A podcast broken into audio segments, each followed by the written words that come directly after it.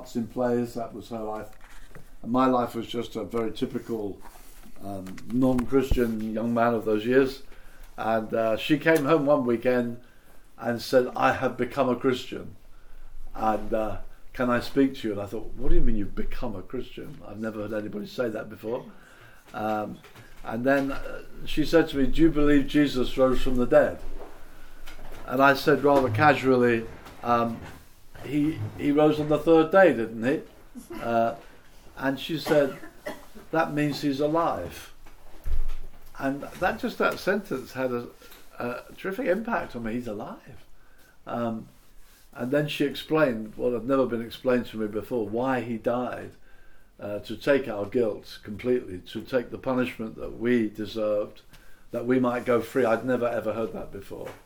And I said, Why has no one ever told me this before? And anyway, that night, uh, uh, to my great surprise and completely unprepared for it, um, when she explained to me what it was to be a Christian, I knelt in my home with her and received Christ, and I was surprised. I felt, I felt, wow, it's happened. It's real. This, uh, this is real. I knew it was real. And uh, for myself, uh, to be honest, my lifestyle, all my friends were very non-Christian. Our lifestyle was very non-Christian. Uh, from that time on, I started going to church every Sunday morning, uh, but I I found it very difficult to pull out from all my friends that we had friendship with for I don't know five years, I guess, or maybe less. Um, very close friendship. Uh, talk to the late in the night about anything and everything. Real buddies, very close. And I, I spoke to each one of them individually about becoming Christian. Uh, none of them wanted to, and corporately they would not talk about it together. Uh, and then one day, living, having lived like two lives really. One, I was in church on Sunday like a good boy. The rest of the time, I was quite a bad boy. And I knew I was a Christian. I knew I was a bad Christian. Um, and one Sunday, I was absolutely convicted that God wanted my life, and uh, it was quite a big uh, event for me. That I felt God spoke to me through the preacher. Um, he quoted a verse from Galatians: "You did run well. Who hindered you? That you're no longer obeying the truth." That's a verse from Galatians, and uh, it just arrested me. And I felt God said, "I want your life, and I want it now, and I won't speak to you about this again." and that was alarming because uh, I thought if God doesn't speak to me, where will I drift off to? Because my life was very bad, and uh, I knew this was the truth. I just wasn't living it. And that night, I made a commitment and gave myself to God, and threw myself into church life. I was about twenty then, and um, I tried to get to know how to live as a Christian. I went to a Baptist church, and there was a good, terrific preacher, lovely but gra- gradually I had a longing to see church, to be honest, rather like this, where I could have the friendships. Because what I found was my, my pre Christian friends were very close. We'd share everything, you know, cigarettes, drinks, everything. When you just were together talking about everything and anything. Went to church, 700 members in this church, and I didn't know anybody. And uh, there was no intimacy. It was great preaching, but there wasn't like family. And when I read the Bible, I see church is like family. It's like you, you, you're close to people.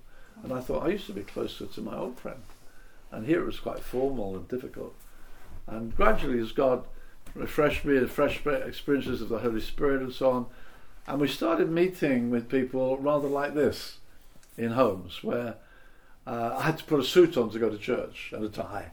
That was how it was. And uh, and uh, someone gave you a hymn book, and uh, a friend of mine used to say you get you get a religious throat when they give you the hymn book, because I give you the hymn book and you say thank you very much, and uh, and we went into the church and no one spoke. You, you say you might smile to somebody, but you didn't don't speak in church, and uh, it was very it was more like a library really. You keep quiet in there, and uh, and I, I, longed for the comradeship that I'd let. I'd lost I'd lost all my friends. I, I wanted to have friendship, I wanted comradeship. Mm. And when we started meeting in homes, um, we began to find this kind of friendship. And there was no kind of back row, you're all in the room together. And uh, like Christian name terms, and we're friends. And, and the possibility of real relationships, not just religious kind of but real friendship and talking and sharing and helping one another through. And we began a new kind of church life with uh, uh, more intimacy, uh, the presence of God in a way that actually, although when the guy preached in the big Baptist church, it was wonderful, a terrific preacher, but the rest of it was all rather kind of just formal preliminaries. Um, and then we began to be together as friends and share together and pray for one another. And something ha- began to happen. First, just in one little home, and then uh, for me, I was going to one home and helping people start. And I used to visit this place, and it grew and grew and grew. And then a couple from there moved to another town and gathered a little group. Would you come to our home as well? And beginning to go to uh, uh, one or two homes around the county where I lived, and uh, more and more of these initially house churches. It wasn't because we had a particular theology of house church. We just that was the place we could do it. We could meet and be informal and with an open Bible and worshipping, um, and that just began to grow until uh, I was travelling to about eight different towns, all within an hour's drive from home, and uh, gradually a group uh, of churches grew, and uh, out from that, you can read the story in the, in the book there. Gradually, um, a new a new kind of church life developed. It was orthodox, it was biblical, perfectly uh, orthodox Christianity, uh, but with a, a, fresh approach, a fresh life together, uh, wholeheartedness, and an ambition to make Jesus known and start new churches. And that's that all started back in about the 1970s. So we've been going for a long time. Um, and gradually, more and more of these churches started. Uh, and uh, first of all, in the south of England, where we were, and then gradually uh, growing further and further afield. And we began to have big summer camps and uh, big celebrations, as we called them. And first of all, we hired the town hall in Brighton, which was the nearest big town, and we we gathered a thousand. People began to gather in their crowds. It began to get some profile, and uh, people heard about this. Hey, what's going on here? And sometimes people were not too happy that we were starting new churches, but in the end, uh, God blessed, and, a, and and now we're part of the scene in the UK and uh, and across the world. And I think we're in about 80 different nations now, and there's a lot of friendship and a lot of meeting of one another in different nations. It's extraordinary how we find that happening, but it's been a, a, a great journey. And at one time, we were almost exclusively on the south and beginning to feel should we not be on a, an international mission? And were actually friends with some people in the Netherlands and also into France somewhat, and thought should we get involved? And uh, but we were not going from the south into the UK much. And uh, I was praying with a group of uh, people, just praying about things, and I saw in my mind, I saw a vision of the southeast of England uh, on a map, and superimposed over it uh, was a bow and an arrow pointing out across to the continent and beyond. And uh, the bow was being pulled back as far as London on the map. Mm. And um, that's about as far as we were going at that time. We'd planted some churches into London and so on. And, and I, I, I felt God said to me, if you pull the bow back only as far as London, uh, if you pull the arrow back, it's not going to go very far. Mm. You need to pull right back across the map, right across mm. the nation, not just for the sake of the UK, but for energy to go mm. and plant churches across the nations. And uh, so from that time, time on, we felt, hey, let's let's go further afield.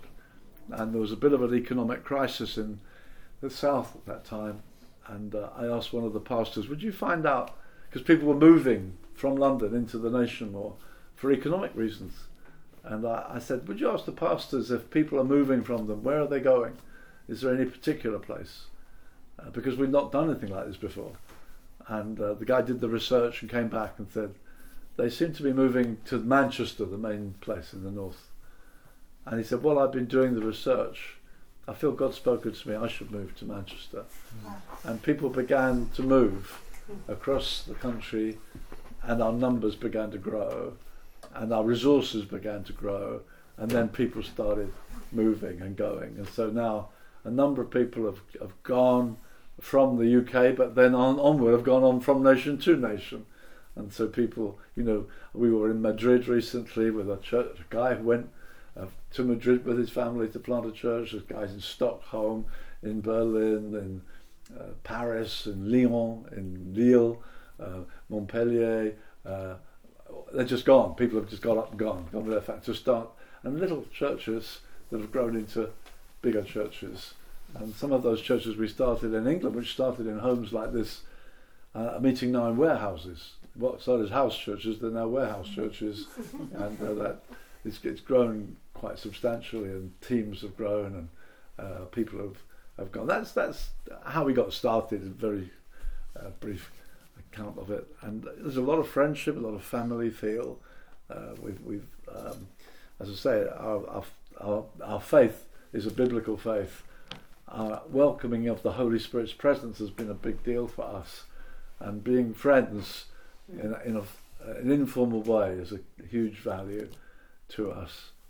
So I hope that might be of some interest to you. If you want more any more detail, you can follow the, uh, the book through. One of them's about the values, the other's about the story, and that that might be of some interest to you. So I want to speak to you from Romans in chapter five. There's a verse I want to uh, underline, and then um, I won't read the whole.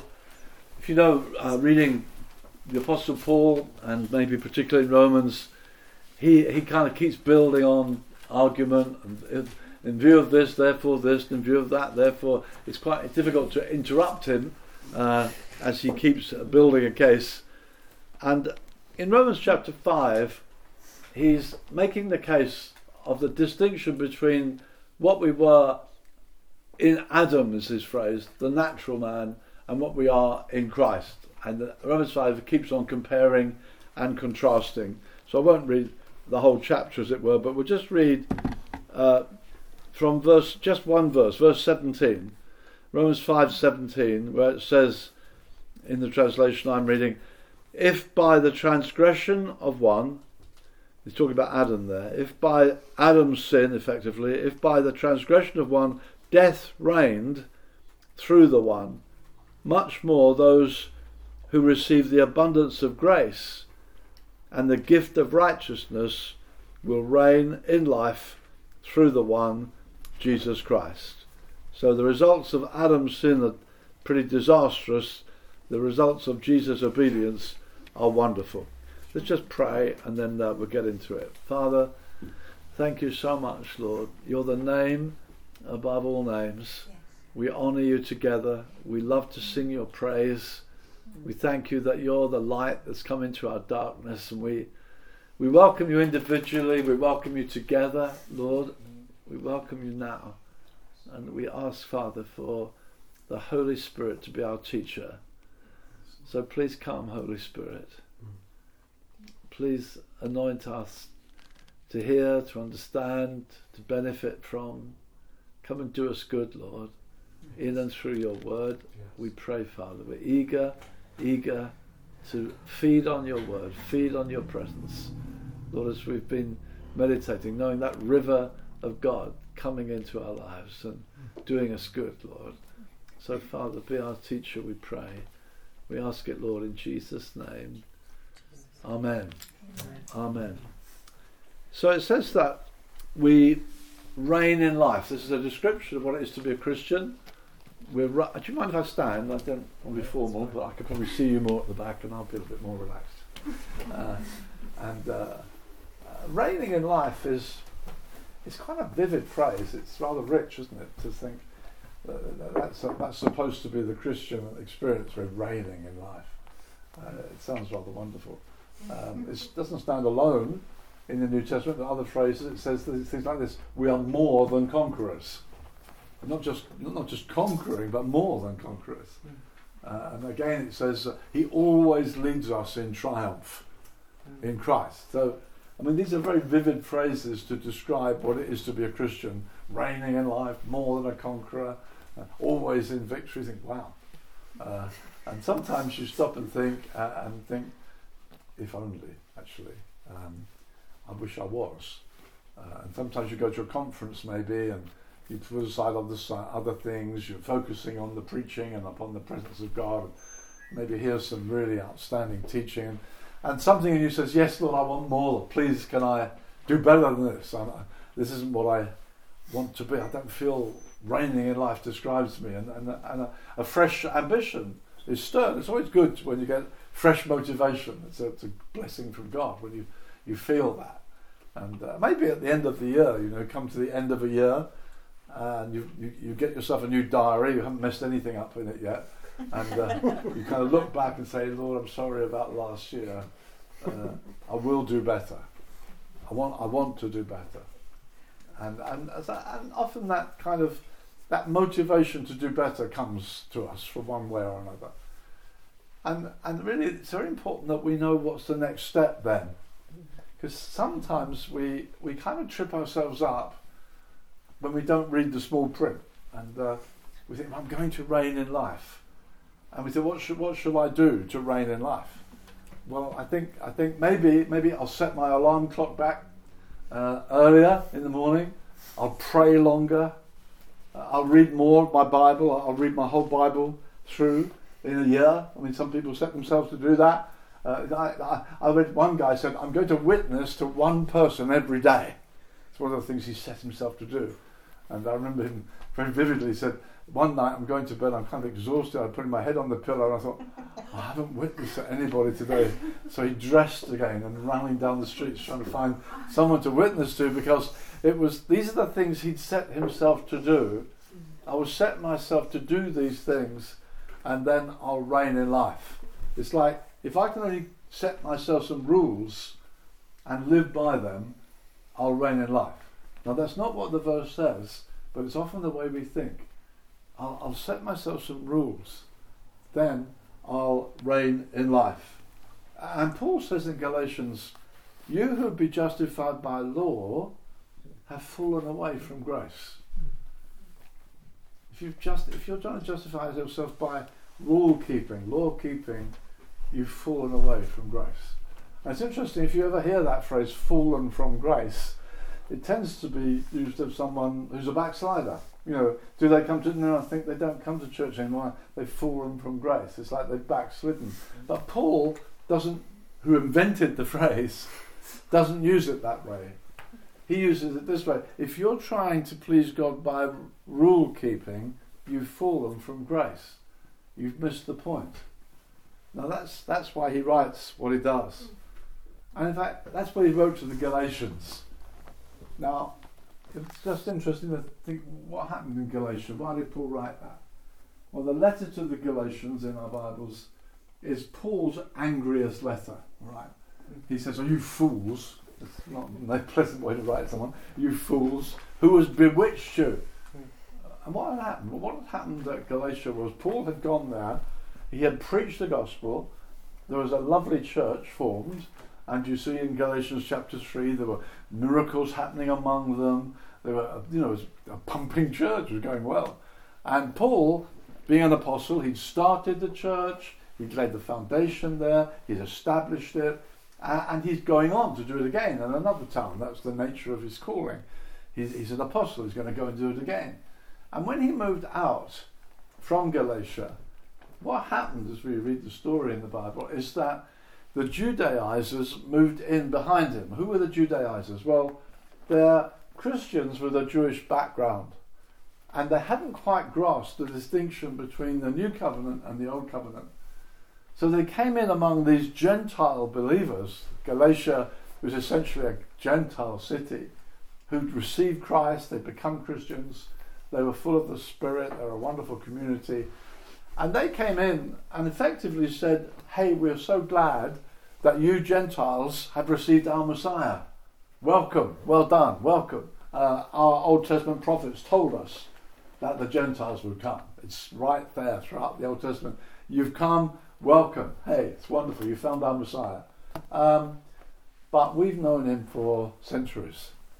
Um, and if you really want to make sure you're right with God, uh, you really should um, don't eat that kind of food. Uh, but do keep the feast days and you must keep the Sabbath, and really, you ought to be circumcised. In effect, what they're saying is look, okay, so you've received the Messiah, but if you want to make sure you're really right with God, uh, there's all this other stuff you need to do to make sure all is well. In other words, to make sure that you're safe and secure, there's all this stuff you need to add. And Paul hears that this has happened when he'd already left them full of the presence of God, already enjoying the love of Jesus, already home, if you like, in the presence of God, and their confidence is being undermined. And they're, they're losing their confidence, their certainty, because they're being told, you must do these other things to make sure you're all right. Uh, and that's when Paul writes, says, You fools, who's bewitching you? Now, to be honest, we don't often get that in our modern world. We don't necessarily tell you must do this, you must do that. No one told me I should be circumcised or anything like that. But when, when I became a Christian, actually, I was told this you must have a quiet time. I said, What's that? That sounds a bit quaint. No, you must do it. You must read your Bible every day. You must pray every day. Uh, and, they, uh, and, and they said to me, um, and really, um, you have to wear that? You should wear, don't wear those sort of clothes and uh, you shouldn't really do your hair like that. It was like that was the, the modern equivalent of these things. You have to add all these things. You have to add all these things to make sure you're all right.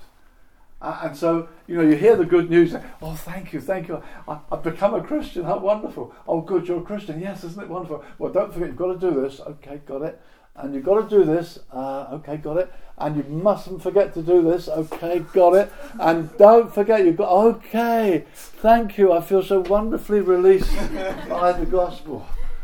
And you feel, what happened? Did I just pick up a load of stuff? Or did I get set free by the gospel? And we get kind of confused. And, and the, Apostle, the Apostle Paul says that Christ is the end of the law. Says in Romans chapter 10, verse 4 Christ is the end of the law to everyone who believes. And he says in Romans 6, you're not under law, you're under Christ.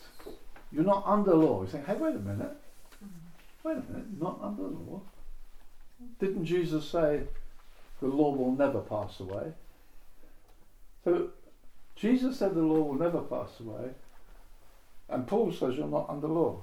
You think, who's right? It sounds like they're saying something the opposite to one another.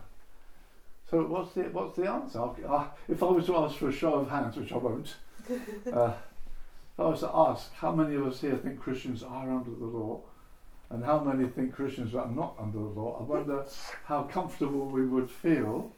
Where where do we stand on that? Jesus said it will never pass away. Paul says we're not under it. Where are we? Well, if, if you just have your Bibles still open, or if you want to look there, we'll turn to chapter 7 and just read the first few verses. Because in Romans 7, Paul sets out, I think, in probably the most succinct way. I mean, the whole of Galatians is about it, and other places in the New Testament. But here, just in a few verses, he sets out our relationship, and it's very key to our reigning in life. Very key. Because it says that through the abundance of grace that we reign in life and the free gift of righteousness. That's what I read in Romans 5:17. So let me just read the first half dozen verses of Romans 7. Don't you know, brothers, for I'm speaking to those who know the law, that the law has jurisdiction over a person as long as he lives. That sounds pretty thorough, actually. Then he uses this illustration. For the married woman is bound by law to her husband while he's living. But if her husband dies, she's released from the law concerning the husband. So then, if while her husband is living, she's joined to another man, she should be called an adulteress. But if her husband dies, she's free from the law, so that she's not an adulteress, though she's joined to another man. Therefore, my brothers, you also were made to die to the law through the body of Christ, so that you might be joined to another, to him who was raised from the dead, in order that we might bear fruit for God. Verse 6 Now we have been released from the law, having died to that by which we were bound, so that we serve in newness of the Spirit, not in oldness of the letter. So what is he saying? He's using the illustration of marriage. He's effectively saying that the law is really like our husband, and we're married to him. And he tells us what we have to do. He tells us the rules of this relationship. You should not do this, you should not do this, you should not do that.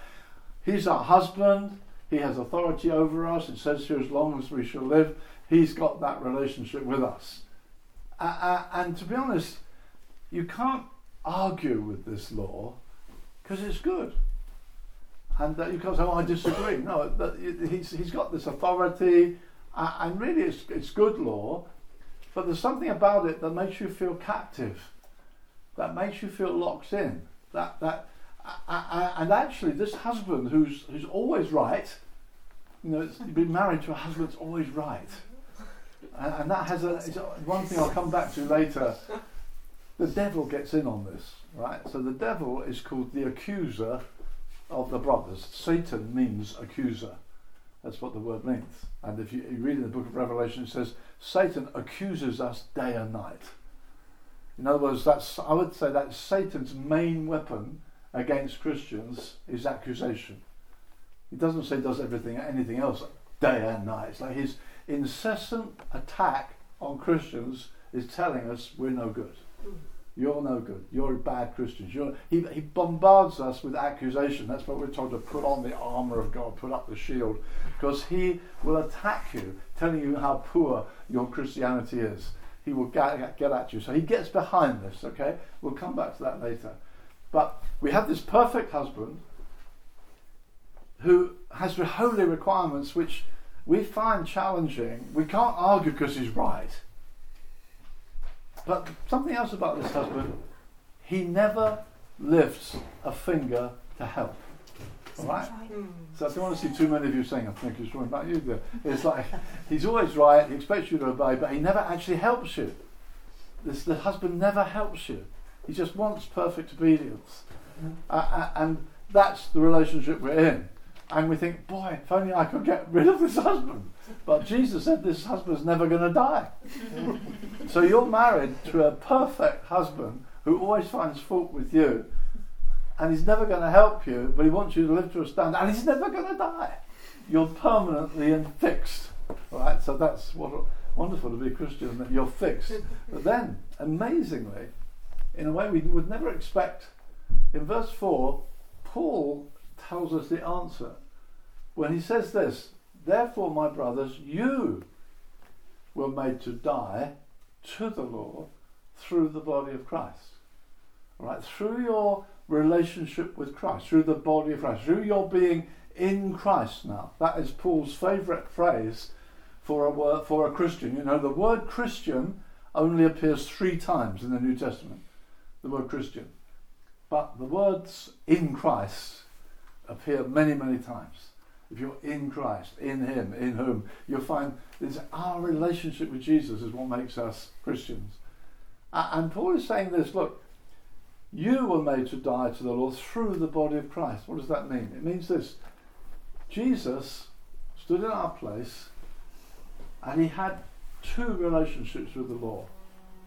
The first one was this perfect obedience he was innocent. The Bible calls him innocent.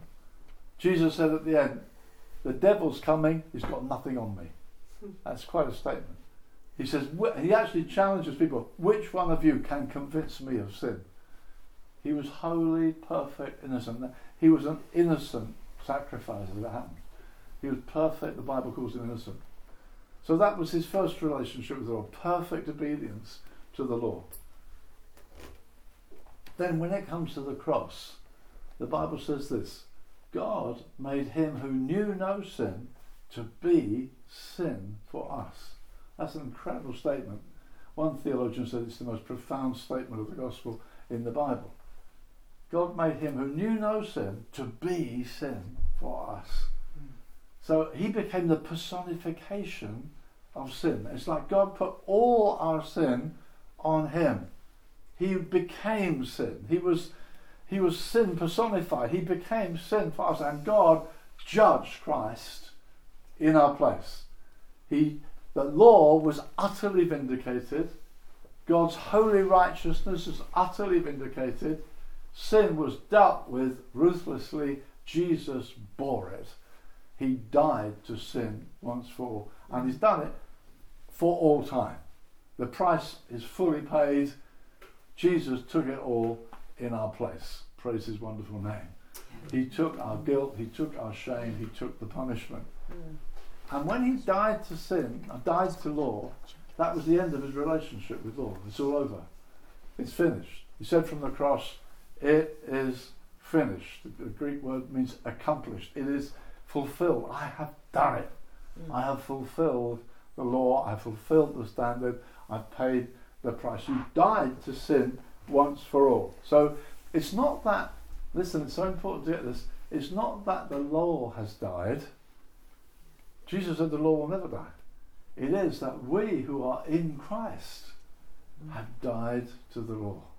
When Jesus died to the law, it says here, we were made to die to the law through the body of Christ. So the law is still speaking. Paul says in Timothy, the law is good, providing you use it lawfully, knowing it's not for the righteous, but for sinners.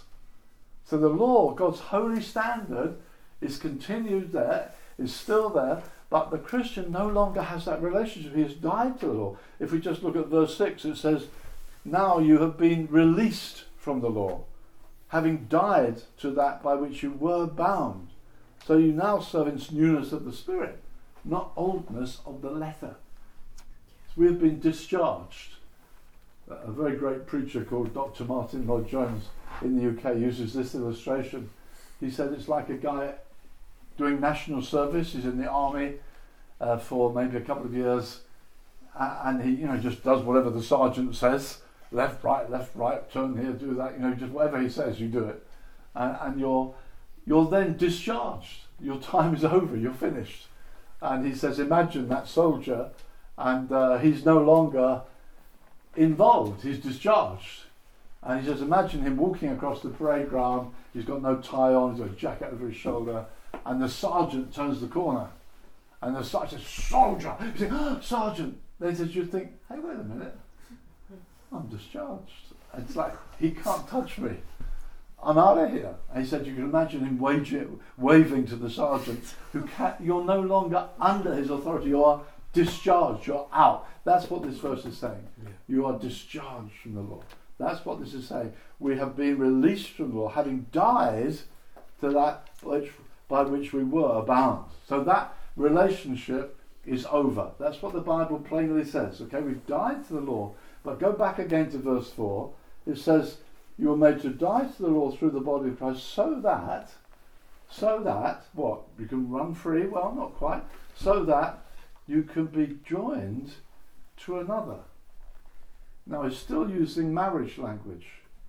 So you've died to that husband in order that it might be joined to which one? To one who was raised from the dead. Well, that's Jesus, right? So now I've got a new husband. That's what this verse is plainly saying. The law is no longer my husband. This overbearing, if you like, fault finding, correct, never helping, I have died to that husband. In order that, says here, I might be joined to this new husband in order, it says this, that you might be bear fruit for God. Now, bearing fruit has never been mentioned before. Your relationship with your old husband, the law, did not make you bear fruit. He didn't make you bear fruit. He told you the requirements, he told you the standards, he told you the laws, but he didn't make you bear fruit. In fact, Paul says in Galatians, and chapter 3 and verse 21, a very important verse, he says this If a law had been given which was able to impart life, then righteousness would have been by the law. Mm-hmm. See, if, if a law could impart life, yeah, well, then righteousness would come by the law if the law had the ability to do that. It's like let's get into all the schools.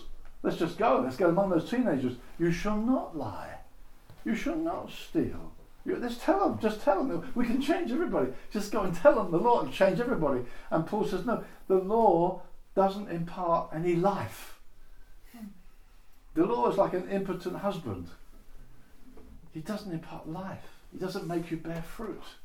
He can't impart anything. Got, hasn't got that ability. He can tell you the standard, but he doesn't impart anything. Now we've died to the law that we might be joined to him who was raised from the dead, that we might bear fruit. Now we've found a husband who's life imparting. We've found a potent husband. He says things like this My love I pour out in your heart. Romans 5. He pours out his heart. My peace I give to you. My joy I give it to you. Now, this husband is a life imparting husband. We are joined to a husband who changes us from the inside, beloved. No longer letter which kills, but spirit that gives life. Mm. Now, a lot of Christians, dear friends, get confused and, and their Christian life lacks peace and joy because they keep confusing where they stand in relation to how do I relate to God? It's through this rule, these rules I have to keep, or is it through this husband who wants to give me new life? And, we kind of, you sometimes ask a Christian, how are you getting on? And they sometimes are ah, a bit up and down, a bit up and down. It's not, I think it's not so much up and down, it's kind of husband to husband. And, and so maybe sometimes we're not doing very well. We feel I'm a bit backslidden. I wish I was doing better. I know what I'll do. I'll set myself some rules to live by. I, and, and so I will do this. I'll do that. I'll try hard. I'll try. And it's almost, it's almost like saying to you, to your husband, "I'm so sorry. It's not what I thought it would be. I tell you what. I'll really develop my relationship with my old husband. That'll keep you happy, won't it? think about it. It's crazy, eh? You see, Jesus said, I am the way. I don't need a way to the way. Yes. I don't need to qualify myself to come to this wonderful, life giving Saviour. Jesus has dealt with all that. He's dealt with it. It's finished. It's fi- it is finished. It's over. A Christian is not under law, the Bible plainly says. We're not under law. But we are joined to a new husband who wants to impart life to us. So Jesus says this abide in me and I in you. And you'll bear much fruit. Hmm. So, how do we live this life? Well, we keep very close to our new husband. We enjoy this love from him. We experience his joy, his peace. We worship him, we, we fellowship with him, and he changes us from the inside. That's what happens to us. We're no longer married to a legal system that you have to do to be justified. As Paul says this in Philippians, that the tragedy of his contemporaries was that they were going around trying to establish their righteousness based on law.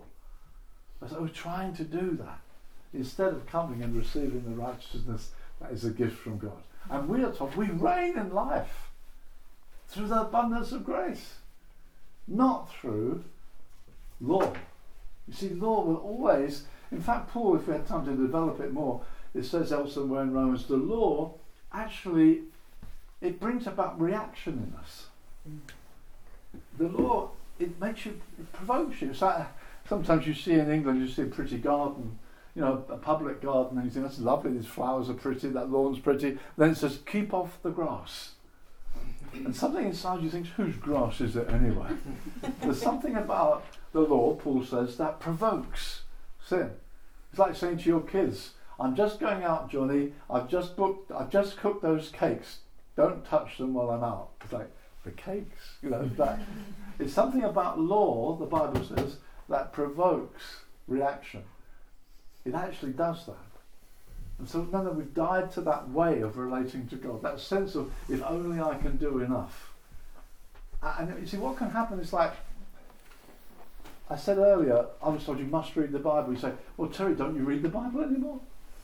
I read the Bible a lot, but I don't do the Bible. I don't read the Bible to impress God. See, if you do it like a rule you have to keep, it's like, oh, I forgot to do it today. Uh, or, hey, I've done 20 minutes. Point to that. Hey, hey, 20 minutes this morning. I read three chapters. Good, eh? It's like, I'm trying to impress God. I don't have to. I'm hidden in one who's already impressed him.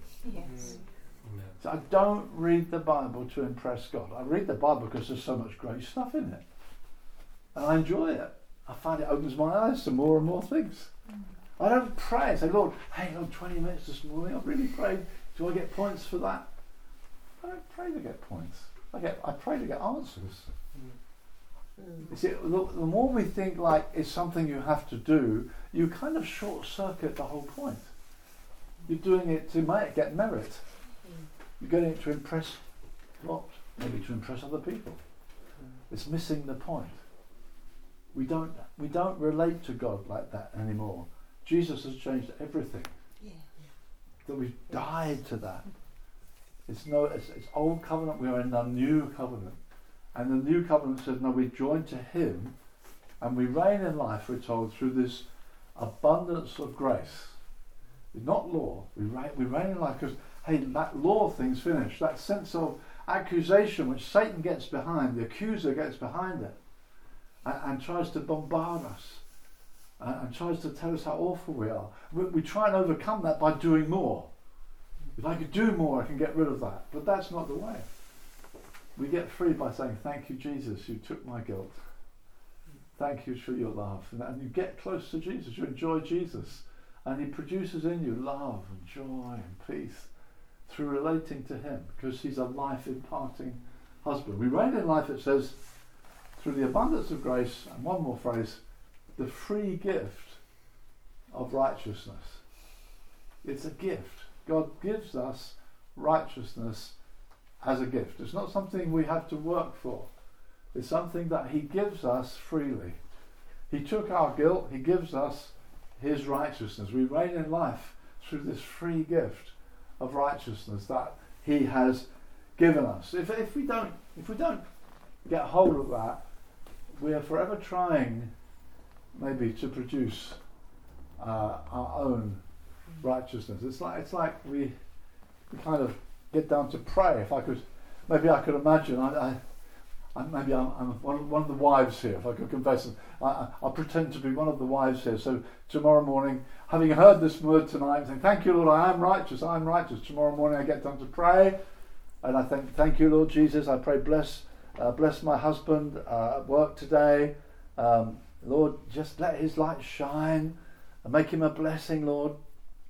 Oh, Lord Jesus, I really, I'm feeling so tired lately. I, I'd love to, I'd love to be a blessing to him. I'd love to, I don't know, just get. I think he's got weary of late. I know what I'll do. I'll, I'll go and buy. I'll, I'll buy. I know what he'd love. I'd love a steak. I'll go and buy a steak, and I'll surprise him. Oh, we're supposed to be praying, wasn't I? Oh, praying. um, oh gosh, I'm sorry. Oh Lord, sorry, sorry, I'm praying. What are we praying about? Oh yes, we're having the missionary thing this weekend. Uh, the missionaries are coming to the church. They're going to talk about what they're doing. We're having the missionary supper. Yes, of course. Lord Jesus, bless the missionary supper. Uh, uh, bless the missionaries as they come and tell us what they're doing. Uh, uh they're overseas. Tell us what. Lord, bless the supper. Oh, I said the supper. I said I'd do the. I said I'd do the salad, and I haven't even got the salad. I, oh my word! Uh, but I tell you, I'll go to the salad. I'll go to the shop. Oh yeah, I could get the salad the, the same time as I'm getting the steak. That's right. and I, I can bless my husband, and you see, and then and, the, and then Satan comes, says, "Oh, mighty woman of intercession, are you prevailing in the heavenlies?" You think prevailing in heaven? I can't pray for toffee. I'm useless. My mind goes out the window. I'm a hopeless Christian. All right. So last night I'm happy. This morning I'm useless. Because that's, what, that's how Satan gets to us. You're used, you can't pray, your brain goes out the window. You're, okay, I'll get to my Bible reading. Where, where was I? I was reading through, uh, I think I was in Leviticus, wasn't I? I got to uh, Leviticus and uh, where was I? I was chapter 4, I think I got to. And uh, yes, I remember, yes, my, my reading this morning. Uh, yes, and the high priest uh, shall take the, the, the, the lamb and uh, he will remove all the fat of the bull of the sin offering and the fat that covers the entrails and all the fat which is on the entrails and the two kidneys with the fat that's on them which is on the loins and the lobe of the liver which he shall remove with the kidneys. And then Satan comes and says getting a lot out of it are you? And you say I don't understand this thing you say, and then you say this I am a terrible Christian. See, this is what happens, beloved. This is what happens. I can't pray because my brain goes out the window. I don't understand the Bible. I am a useless Christian. That, that's what happens. I must try harder. I must do it. And so we're, we're back in this kind of works orientated because the Satan has cleverly tricked us. Whereas, no, no, you put on the breastplate of righteousness. That's what it says in Ephesians 6. In other words, it's a gift. Mm. God's given us His righteousness. I am not trying to establish my own righteousness. I want to read the Bible. It's difficult sometimes. I happen to be going through Leviticus myself at the moment. It's tough. It's tough. All right, I'm finding some stuff there, but it's tough. It's difficult. I think, oh gosh, what's this all about? there are diffi- difficult passages, but I don't. That's not my standing before God. I want the best I can get of my Bible. Of course I do. But that's not how I relate to God. I relate to God through Jesus, His priceless obedience, His perfect submission to the Father's will, His taking all the guilt, all the shame. I go free because of Jesus. That's why we make so much about Jesus. Yeah. It's not how impressive I have been. That's, right. it's, that's the gospel. That's the difference between Christianity and every other religion. Mm. We don't try and build up something to impress God. It's done. Jesus has done it. And we don't pray to say, Lord, I, you know, we, I, we, I have a little piece of paper by myself because I'm like anybody, my brain goes off, so I write things down. I think I'll come back to that later. Uh, because your brain does get muddled. And the Bible itself says we don't know how to pray as we ought. Hmm. We need the Holy Spirit's help and we gradually grow in it. Hmm. But we don't keep on trying to establish our own righteousness. Hmm. In fact, I, I, I was praying. I was praying once, and I was praying, I felt God reminded me of that Old Testament story of when um, Jacob is coming to his ancient father Isaac, who by this time has grown blind. If you remember that story, Jacob puts on Esau's clothing because Esau was the son that Isaac loved. He loved Esau. And so he put on Esau's clothes. Esau's out hunting. He puts on his clothes, he puts on skins around his neck and around his hands. And he, he's a crook, really. But he's coming to his father, hoping the father will believe this is his beloved son. And I was just coming to God to pray one day, and that, that I felt God just reminded me of that story.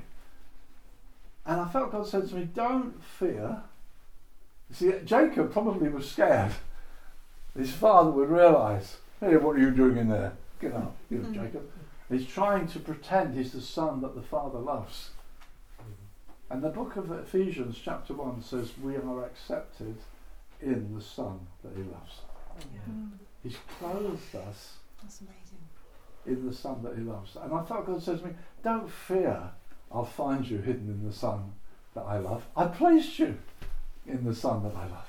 Mm-hmm. And Ephesians 1 says, We're accepted in the Son that He loves, mm-hmm. and we are blessed with all spiritual blessings. Mm-hmm. And that's why we receive the Holy Spirit and all the gifts of the Spirit, not because we're special or we're holy, or, or it's because we're hidden in this perfect Son. And from now on, we're always seen in this perfect Son. We're accepted in the beloved. God sees us in the Son that He loves. He celebrates it. He, did, he, he arranged the whole deal. That's how He saved us. He given us another righteousness. That's how we reign in life. Mm. We reign in life. We don't go back again to try to establish our own righteousness. We celebrate what God has done for us in Christ. We enjoy this love, and we find He does put into our hearts love and peace and joy and patience and all these lovely fruits start growing in us through our relationship with Jesus by abiding in Him, keeping close to Him. He reproduces His life inside us. He changes us from one degree of glory to another. He keeps on doing that as we enjoy His love and receive His love. And so He gives us righteousness as a gift. He clothed us. Even in the Old Testament, we're told that they had to bring their lamb to the priests this, I believe, again, is to help us understand. So when they brought their lamb to the priest, they had to present their lamb. It had to be a perfect lamb. That's one of the things you read in Leviticus. It mustn't be blind. It mustn't have a broken limb. It mustn't be diseased. That was that yesterday. You don't bring something, oh, that lamb will do. We don't want that one. It's messed up. No, it has to be a perfect lamb. And, and so when you bring your lamb to the priest, and you present your lamb to the priest, you're not thinking, I hope he doesn't notice my coat's all torn here. Mm. I hope he doesn't notice I've got all mud on here. We're not even looking at you, we're looking at the lamb. Mm. Mm. He presents the lamb to the priest, and the priest takes the lamb. All eyes are on the lamb. Yeah. And, and he will look, any broken limbs? Is it blind? Is it disease? And the priest will look at the lamb. And, and just look, is the lamb going to make it? And then he will say these words actually, I find no fault in it. Mm. Ah, praise God, I've got a perfect lamb. I'm accepted because I've got a perfect lamb. Mm. That's how it is for us. We're accepted because we've got a perfect lamb. That's that. We reign in life through the abundance of grace, not law, and the free gift, the free gift of righteousness. This, uh, the spotless lamb is accredited to my account. So we walk free. We walk free. John Bunyan, who wrote Pilgrim's Progress, he testified one day that he saw a vision. Interesting, he's a, an old Puritan. He saw a vision. And he said, I, I, I saw Christ as my righteousness.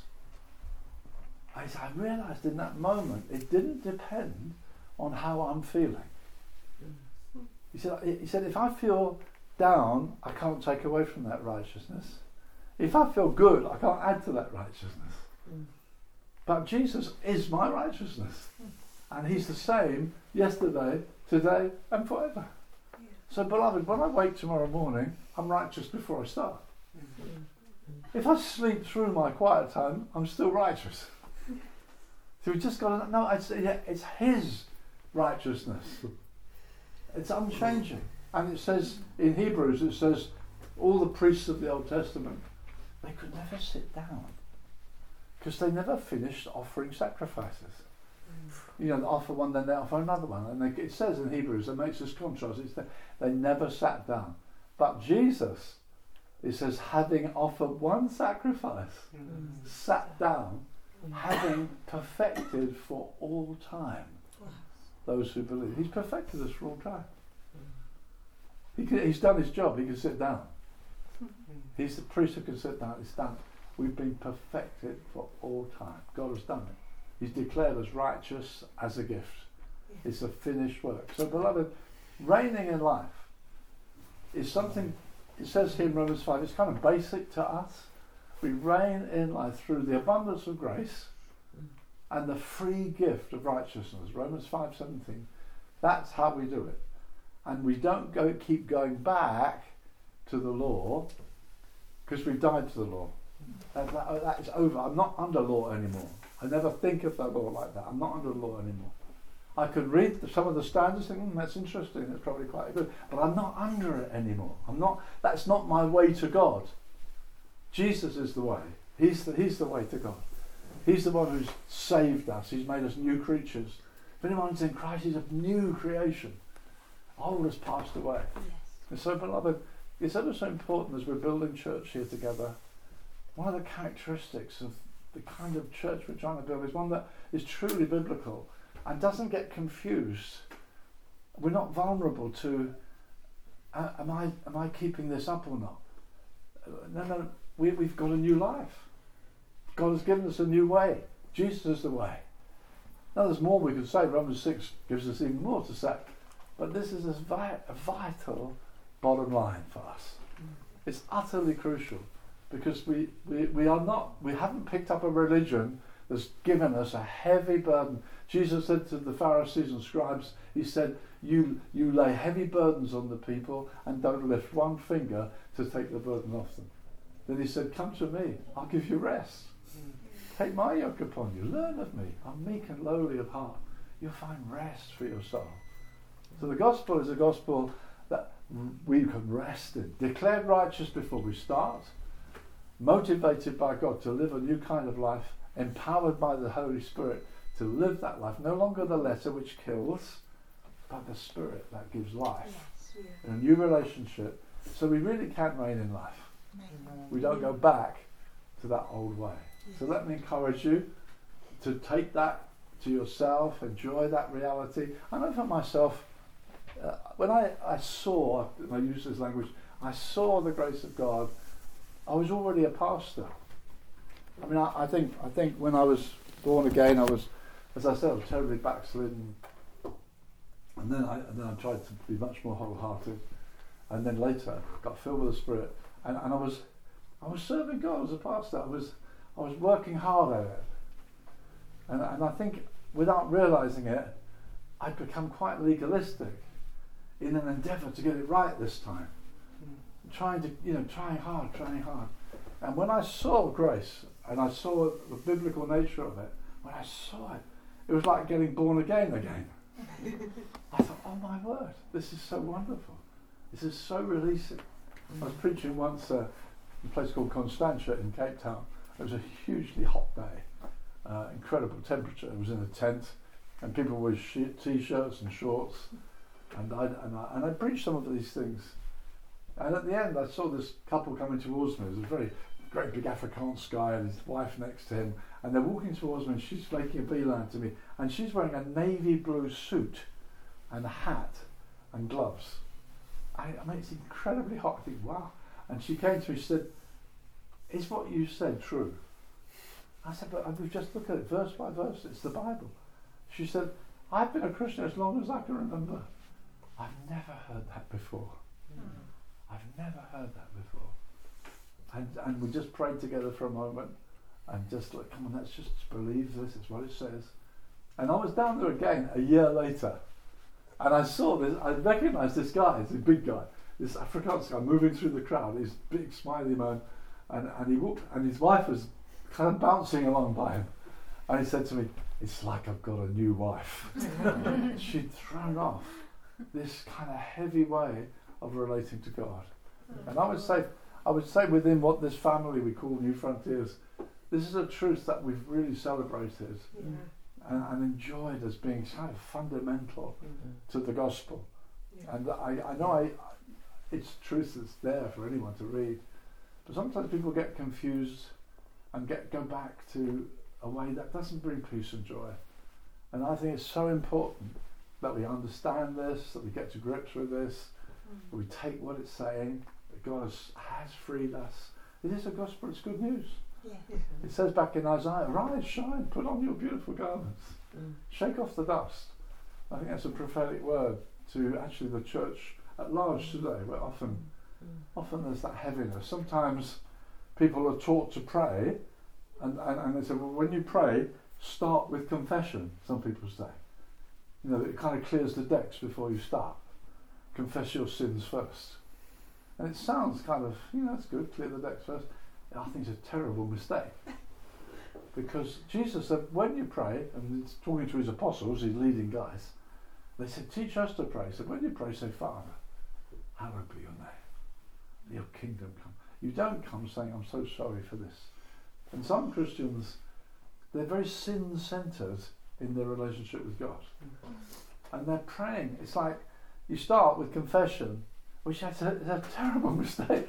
It's like, Lord, I'm so sorry for this. And then Satan, the accuser of the brothers, comes along and says, and that. Oh, yeah, and that too. I'm sorry. And it's like you take a, a spade and dig a hole and jump in. And that's why people hate prayer. They hate prayer because they think, oh, it's so bad. And the best thing you can do is get back to ground level again. Because you jumped in a hole and dug a deeper hole and gave Satan loads of room.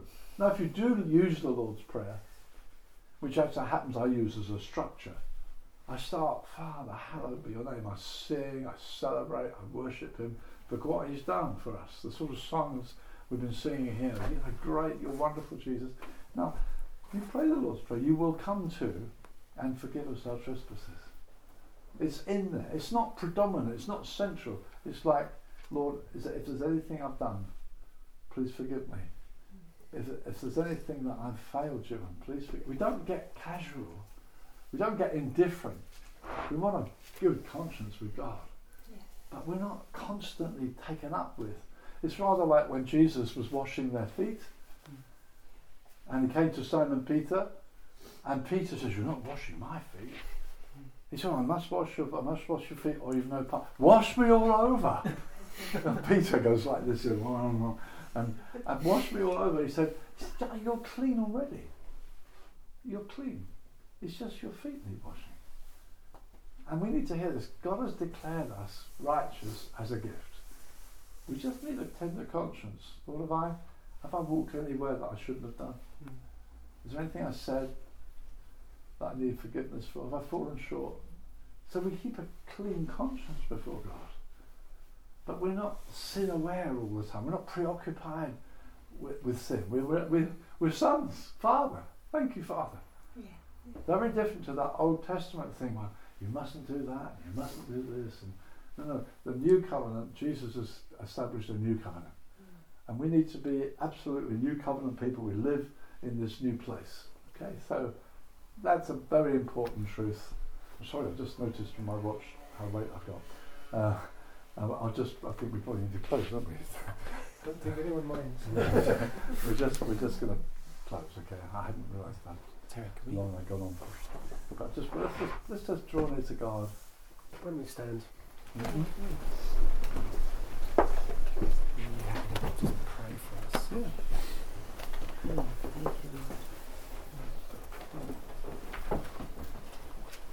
Let's, let's just